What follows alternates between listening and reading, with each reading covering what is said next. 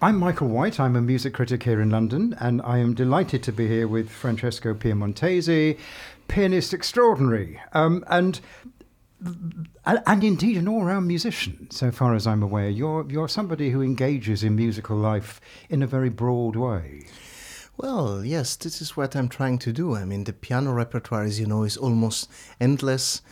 You can go from medieval music to Renaissance and Baroque to Stockhausen, Boulez, Unsuk Chin and beyond. I mean, and I find it very, very uh, rewarding for myself to be um, working on different epochs and different styles with different composers, uh, both on intellectual and emotional, and also on the technical level. I mean, every composer has a certain language has a certain voice, has certain difficulties you have to overcome musically and technically.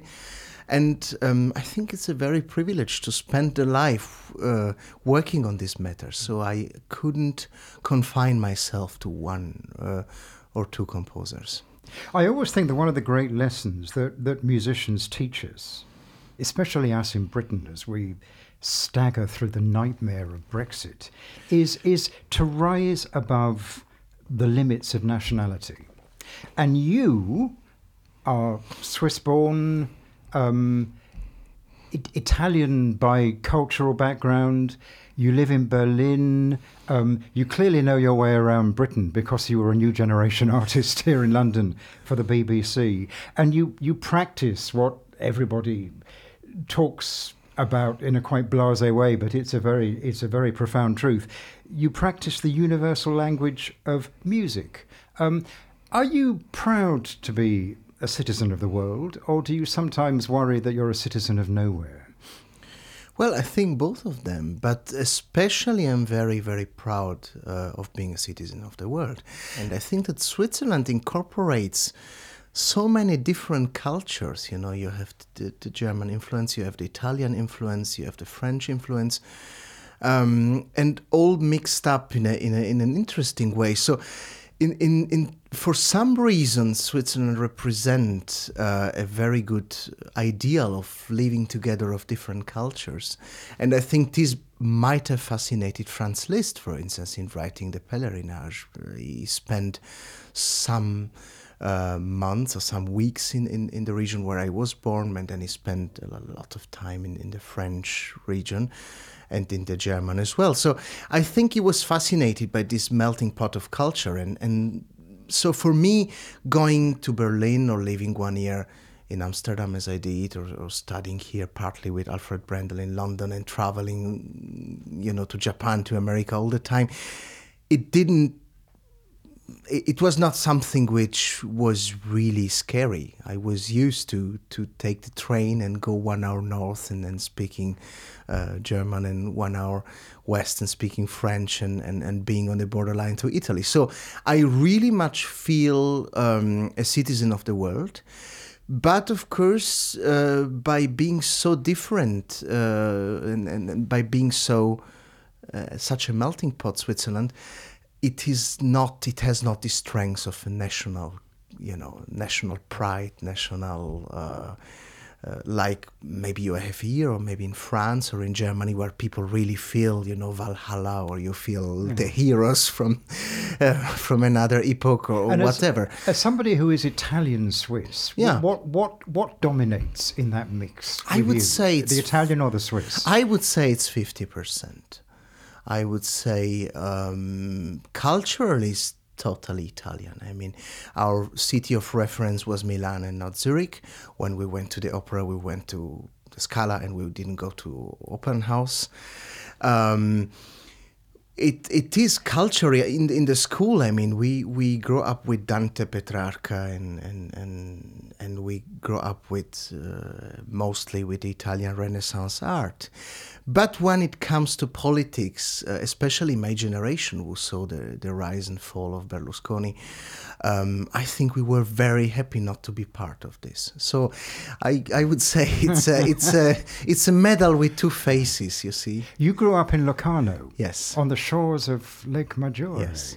Um, a very desirable place to grow up, I may say. I mean, it is a very beautiful part of the world. I'm surprised you ever wanted to leave it. Well, actually, I wasn't really aware until I left, you know, and then I went to study in Hanover.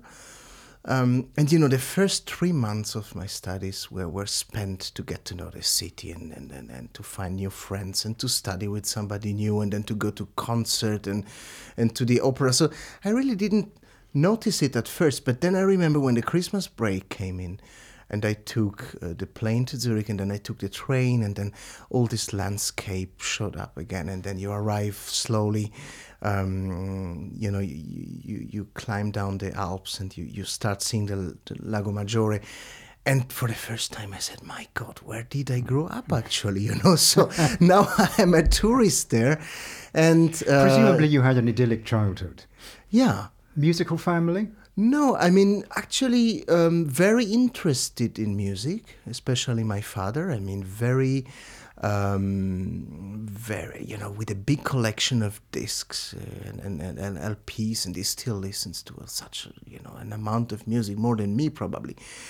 Um, and he played the flute very, very well, but never on a professional level. So I was in this lucky situation of having parents who supported, but parents who were not musicians. So they didn't try to push me or maybe to make me succeed in, in, in, in, in music in a way that they maybe wouldn't have had. You know, I've, I've seen many friends of mine with musician parents and I, I wouldn't wish my worst enemy to have to you know to have such a mm. such a father or such a mother is often a very very struggling situation but you started the piano early I, I was guess. about four. That's we, early. Yeah. It's yeah, it's early, but we had the kind of toy piano at home, you know, very, you know, one of these little things for children, um, and then I actually don't don't even remember this, but my parents tell me that they, they even had to take me off the, the, the, instrument. I was playing and playing and playing, and then so my you know we had friends, or my parents had friends who would say, well, you might take him to to a music lesson, you know, and then this is what they did, and they took me to a violin lesson. But apparently, the only thing I was interested was to ask at the end of the lesson if I could play the piano, which was in the same room. How how old were you when you decided the piano would be your life? Well, apparently in that very moment, you know, when I as did ask, when I did ask my violin teacher that I wanted to play the piano, and then my parents bought me a, um, a piano, and actually I, I, never changed my mind so it went on very organically very naturally so there was never never another option for you no, as a career no i don't think so i mean it, it grew organically without even thinking of it and then we bought a, we bought a grant and then i started uh, training at the conservatory and then the first concerts came up and then the first competition and then the competition in Brussels, and then the first agency, and, and now I look back and, and I've done more than thousand concerts. mm. It's really, you know, without even noticing. So it was a very organic, very linear way without big dramas. Mm, it, it was meant to be. Among the people who taught you when you were younger is Alfred Brendel, and he was clearly a very important mentor for you. Can you say something about how that relationship came about and what you got from him? Oh, it was incredibly unexpected. Um, I had recorded something uh, for the new generation artist, and he heard the broadcast at the BBC, and the next day I got an email from Alfred Brendel. So this was the most unexpected surprise that one could have.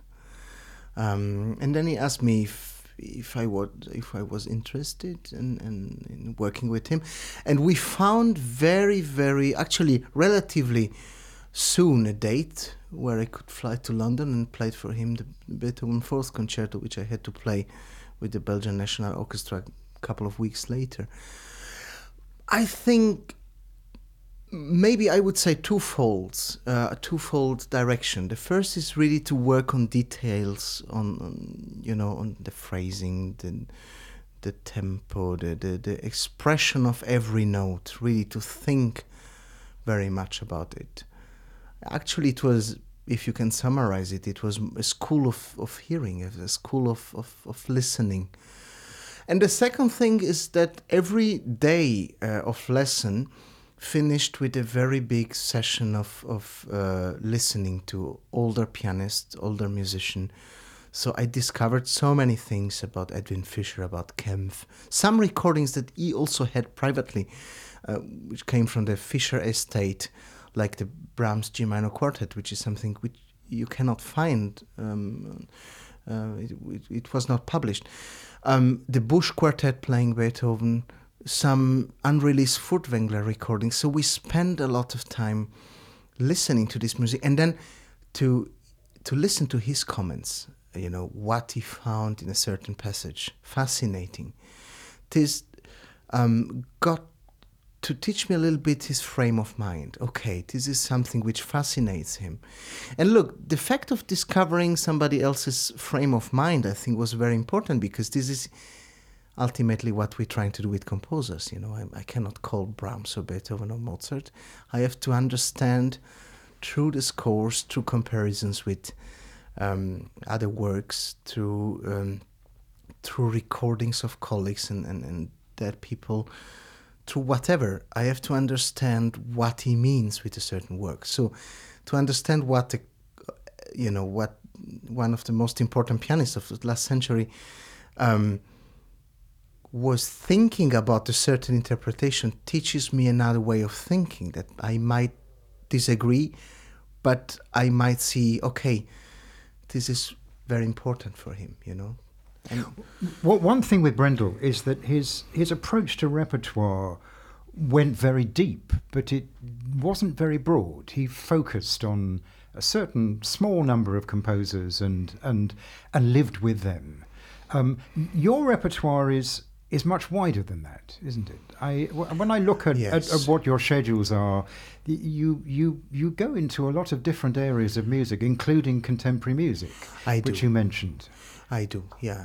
Uh, this is for the reason uh, we were talking at the beginning. I mean, it's just a curiosity. I want to explore the piano.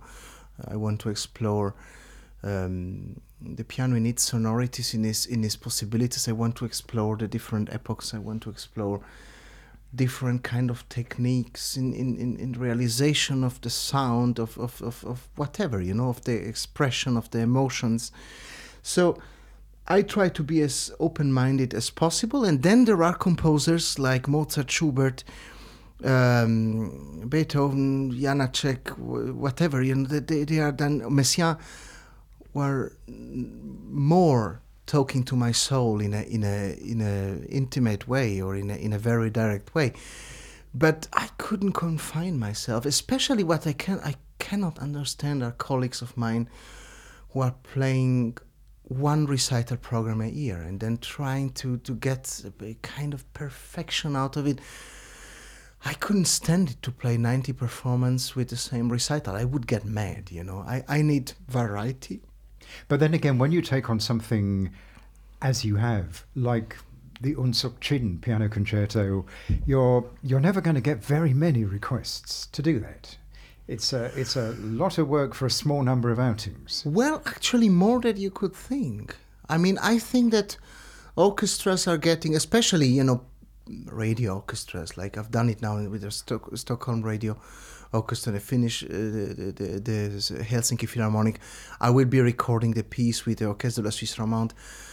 Of course, you, you will get more requests for a Beethoven Fourth Concerto, but um, I think it's worth it because it teaches you a lot of things about the piano, and also because I think that music has to live. Um, it cannot become a museum. You know, I have, I feel that I have a responsibility towards uh, the composers of, of nowadays um, to help them. Uh, their, their works to be performed, you know, they need us. We need them to play. We need composers to play um, to play their pieces, but they need us to bring their music to a public. So I think this might be the reason. So I, then I don't ask myself, you know, uh, if if I only get five or six requests instead of 25 for a Beethoven Fourth Concerto, it interests me less, I would say. You've recorded the Debussy preludes. Um, and looking at your discography again, I, I, I find no discernible pattern there. It's it's really quite broad ranging. Um, but the one thing I know is that one of the earliest recordings that you made was back in 2007, and you were on you were on a disc that was called Martha Argerich and Friends. Yes. You were one of the friends. yes. Wouldn't we all like to be Martha Argerich's friend?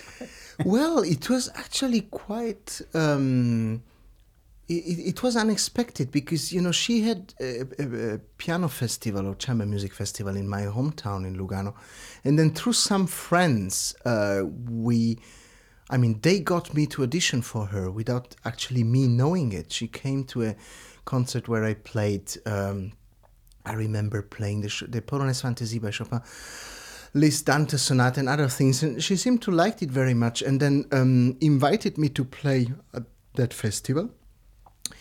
And then when I entered the Queen Elizabeth competition, I, I was actually living at her place. So I spent three weeks in her home in Brussels, and she was sometimes even accompanying me in second piano with the, Mozart G major concerto, which I did in the semifinal, and Brahms' second concerto in the in the finals.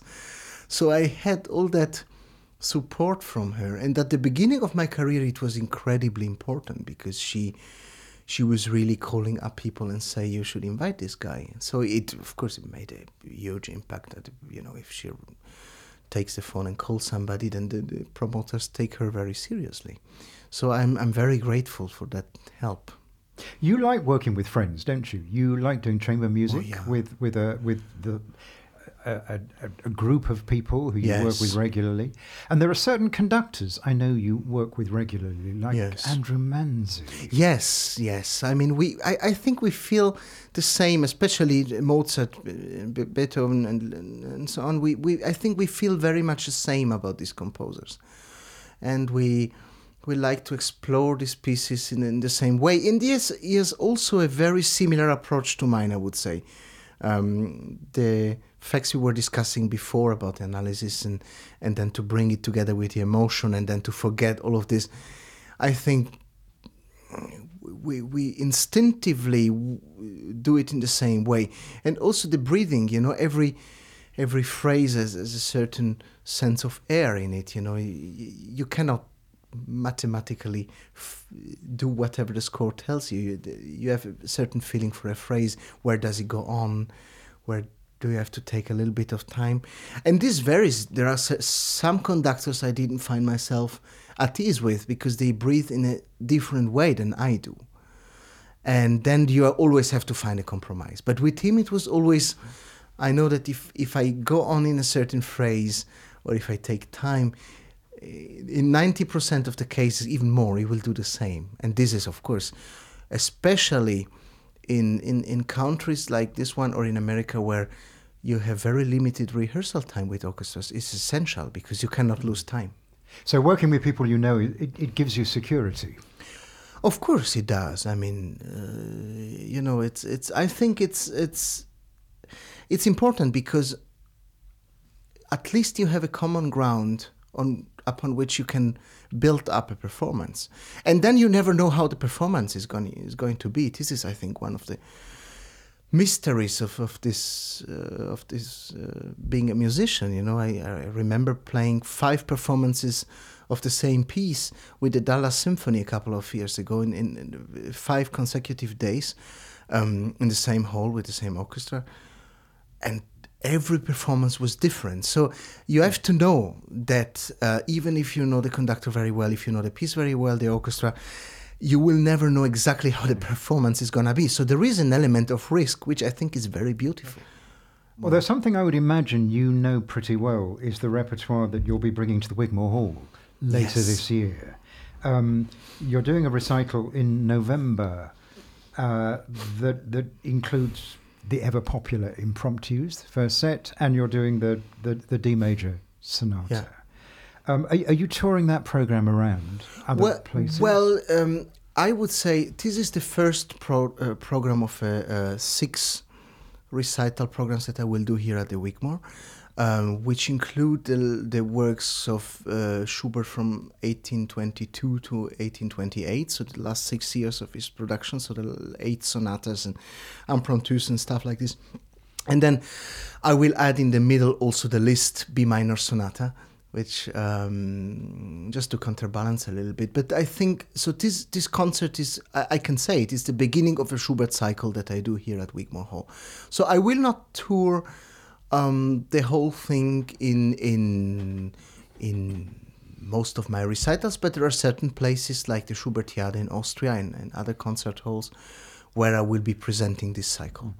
And why have you chosen to start this cycle with that particular sonata? It's a big sonata, the one in D, isn't it? It's 40 minutes. I know some commentators think of it as a sort of like a sketch for a symphony. It's, it's a big virtuoso piece. Yes, I think it is. Uh, first of all, I think it's one of the. Um, I, you know, within this 1822-28 period is, is one which is relatively at the beginning so I will end the two, the, the three last concerts with 958 in the third last, 959 in the second last, and then 960 in the in the last concert. So, and then it, of course it was a big challenge to find programs which um, are compelling in itself. You know, I don't want to to do any encyclopedic work. You know, every uh, Deutsch uh, Verzeichnis of Schubert, you know, every piece which has been written there. I, I took a selection of these pieces and then presenting them here at the Wigmore Hall, which has been a musical home for me for the last 12 or 13 years, um, with the public that I know and the public who knows me. So I want to share, I think, the, the pieces within this time which mean the most to me. And also I want to present them in a way which is compelling and makes sense. So I thought that this sonata, which is, as you say, it is a big work and virtuosistic and, and, and quite on a big scale, and then to counterbalance it with the first set of impromptus, which I think is more um, light, if I could use this word. It's more optimistic, um, and I think it works very, very well. Also. Um, uh, you know, to prepare then the mood for this this big second half. I think it works very very well. Because I guess one one big distinction between the sonata and those impromptus is that the sonata was was written for a professional to play. The impromptus were written for the, the popular market, for amateurs. It could be, though I'm not so sure that with Schubert this is always the case. I find that his piano works often are, and this includes the impromptus and the sonatas as well, are a kind of journal intime, you know, it's a, a personal diary. You know, Schubert had, an, I think, a very, very struggling life also on a musical basis because if he was fighting like uh, like a lion to have success uh, with his operas and symphonies and actually never achieved that kind of success that he wanted.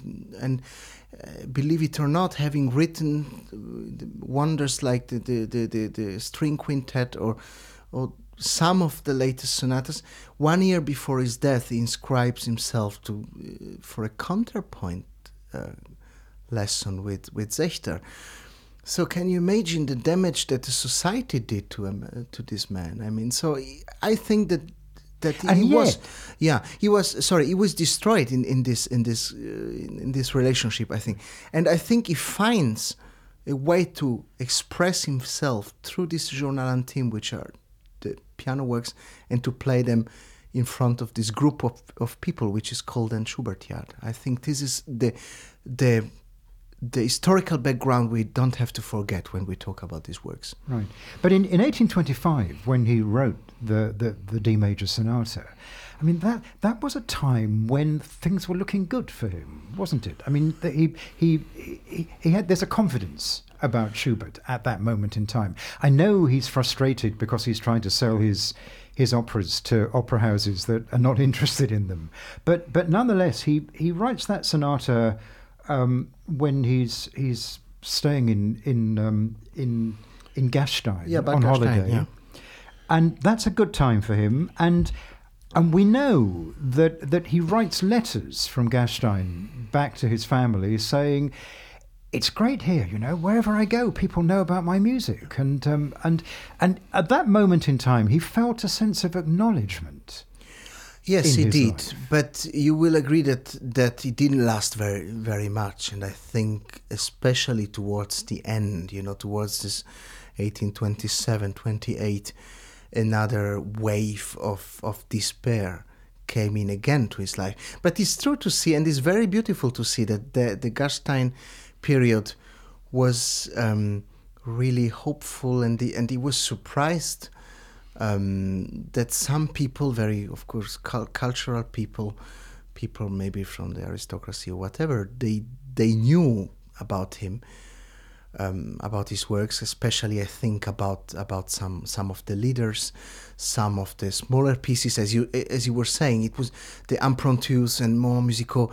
They found their way into the concert life or into into the, I would say, amateur concert, uh, you know, performance or whatever, um, much much quicker than some of of his larger scale works. So I I find myself very very you know happy to see that this period of his life was a kind of revelation to him. He wouldn't have thought, you know. He, uh, he lived. I have the feeling reading the letters and, and, and seeing how much or how painfully looks at, at the works of Beethoven. You know, there are so many examples of, of how how he knew this Beethoven works intimately well, and that at the same time you see the incredible recognition that Beethoven had gained in the years in Vienna, uh, both as a performer, a big virtuoso and improviser, and also as a composer, and to see that for at least for a moment of his life he comes out of the shadow of Beethoven, I think is very very beautiful. For you, what's in a what's in a name? What's in the title of this these impromptus? Um, I know that it's it's a name that was initially chosen by by Schubert's publisher Yeah. rather than Schubert himself, but but then he he he adopted it for of his own choice for the second set of impromptu. So it must have meant something to him. This word impromptu. What what does it mean to you? Well, it, I think it means um, a form um, in, in music which is maybe less severe than the sonata. Something which, as the words in French says, improvises more.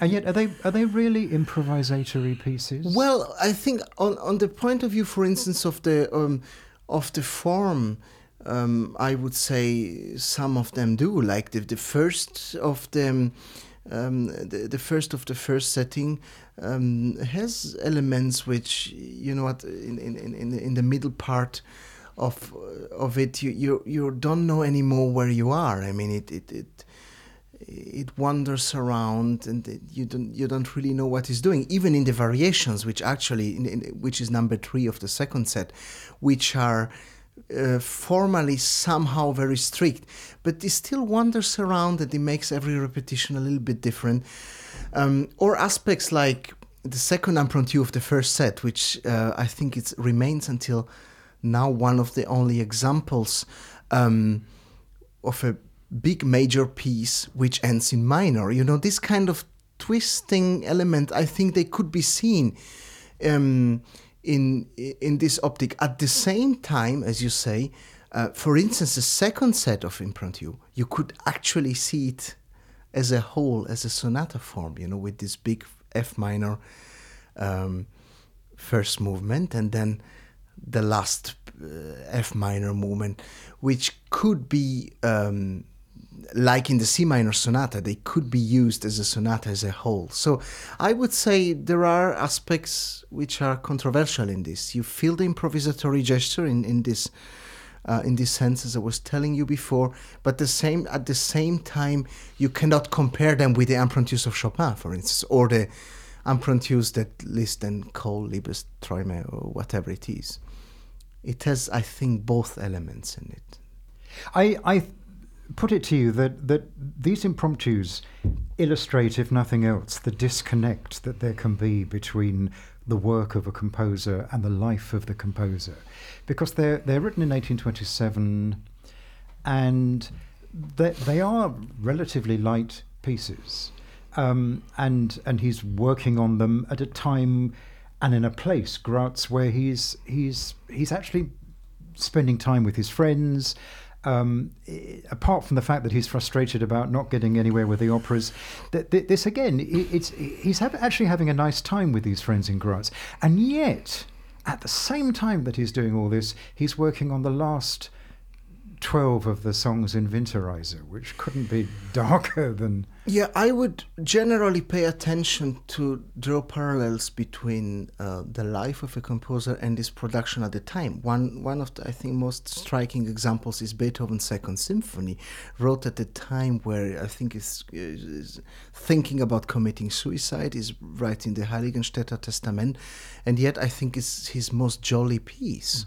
And there are other instances as well. So I think it's very, very difficult to, to, to have a parallel between what a composer is doing in his production and how he feels um, in, in, in, in this period of life. Certainly, if you could do it in Schubert, I think this would be with the last three sonatas, which for me undoubtedly speak about death in three different ways, but they do.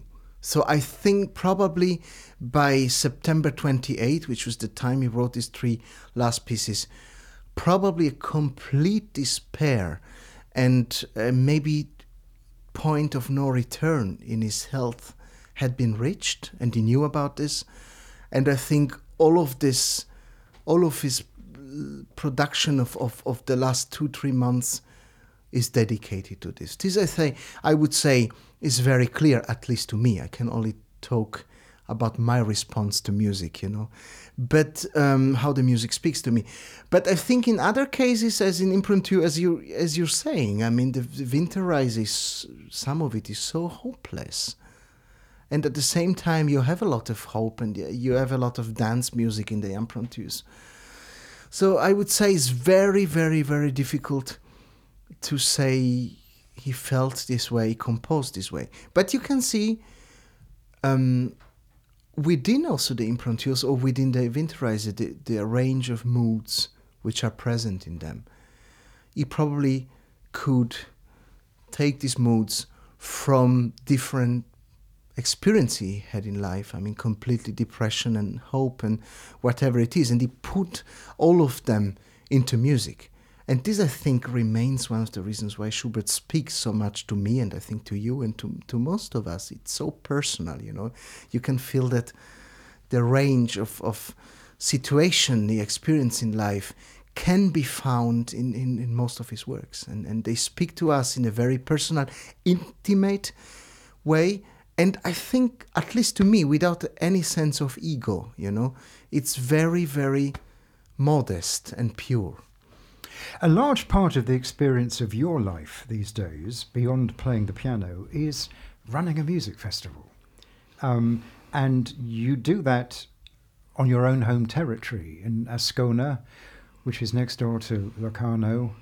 Um, and you've been doing that since 2013 or something yes like i started working a little bit before the uh, 13 was my my first edition but i started working at the end of 11 look it was a very emotional decision um, the Settimana Musicale, which is my festival um, was the place where i got to know music i was four and my parents brought me to a recital of Alicia de Larrocha playing granados soon after they brought me to the dallas symphony and, and and Slatkin um, playing Tchaikovsky number five, and they discovered all the music actually there. The first Goldberg variations, I still heard Frans Brüggen on, on, on the recorder, and, and then uh, I heard Koopman, and I heard modern music. I heard. So you can imagine what such a setting means to you. I mean, I it's thank And this, this festival in Ascona, it's it's an old established festival. yeah, it's. It's we are getting seventy five. Yeah. So the you know it has a big history, and, and many of the most renowned musicians of last century played there, from Elisabeth Schwarzkopf to Muti and Abbado and everybody. So when the city of of uh, Los, of Ascona asked me to take it over, I was completely amazed that they thought about me. But they wanted somebody who programs and at the same time is part of the program. You know, there are other festivals like this, like my friend Renaud Capuçon is doing the same in Aix-en-Provence. So, um, uh, Leif Ove Andsnes in Norway, and, and there, there, are many instances. I think it's nice because the public then um, gets to know an artist, and in this case, they, they know me for a very long time because you know they, they saw me in the first footsteps and they, they saw the evolution, and so I think they trust also my musical choices behind. You know, I'm not somebody who's just coming from a, a managing school and then tries to to sell um, and then to make the program program as likable as possible. And with likable, I mean to program the Four Seasons by Vivaldi every time. You know, I, I take my choices, I take my risks. And I said it right from the beginning to the city. I said, look, I, I will take my choices. They might be sometimes unpopular. I might take modern music into it. I might take artists you don't know and are not on the on the first page of, of the gramophone magazine, but I believe in them and I think it has worked out very well.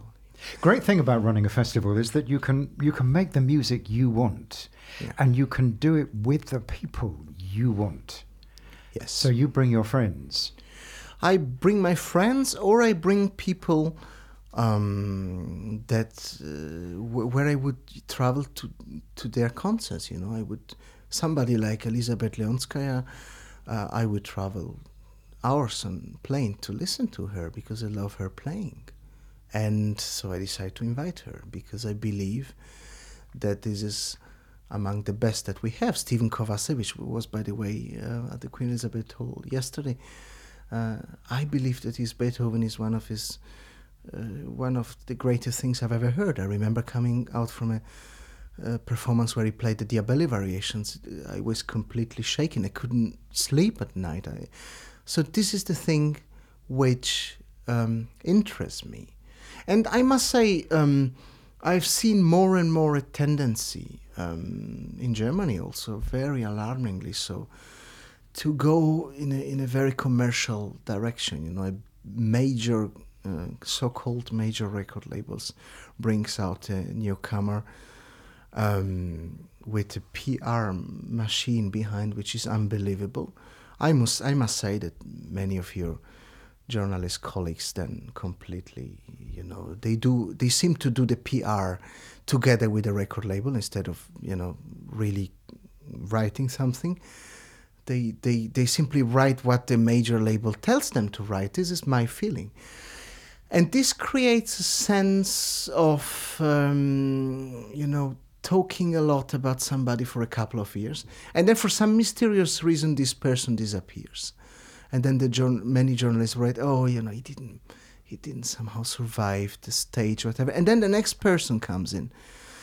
And this, I think, is a very dangerous um, way of looking at artists and, and looking at careers because you create a kind of um, event out of something you create uh, you scream a lot for a couple of years about an artist and then you forget about him. And this is not what what i believe. I believe in quality and i believe in in, in you know I, being 30 years uh, with the piano and with the music it means that i have a certain experience i have a certain way of listening or a certain way of of knowing what an artist does and I bring this experience to the festival, and I think it has paid off because, and I'm not saying this for you know fishing for compliments, but I've I've gotten many many letters. Mm, for instance, at the end of last year's festival, say thank you for bringing in this artist. I didn't know about him or about her, but I feel that there is something there which I cannot put into words, but I know that there is something incredible about this person playing. And for this, I think it's worth doing it. It's, it's been a great joy to talk to you. I hope I will be there in November when you come to the Wigmore to do your Schubert. And between now and then, good luck to you in the coming season. Thank you very much and looking forward to seeing you in November.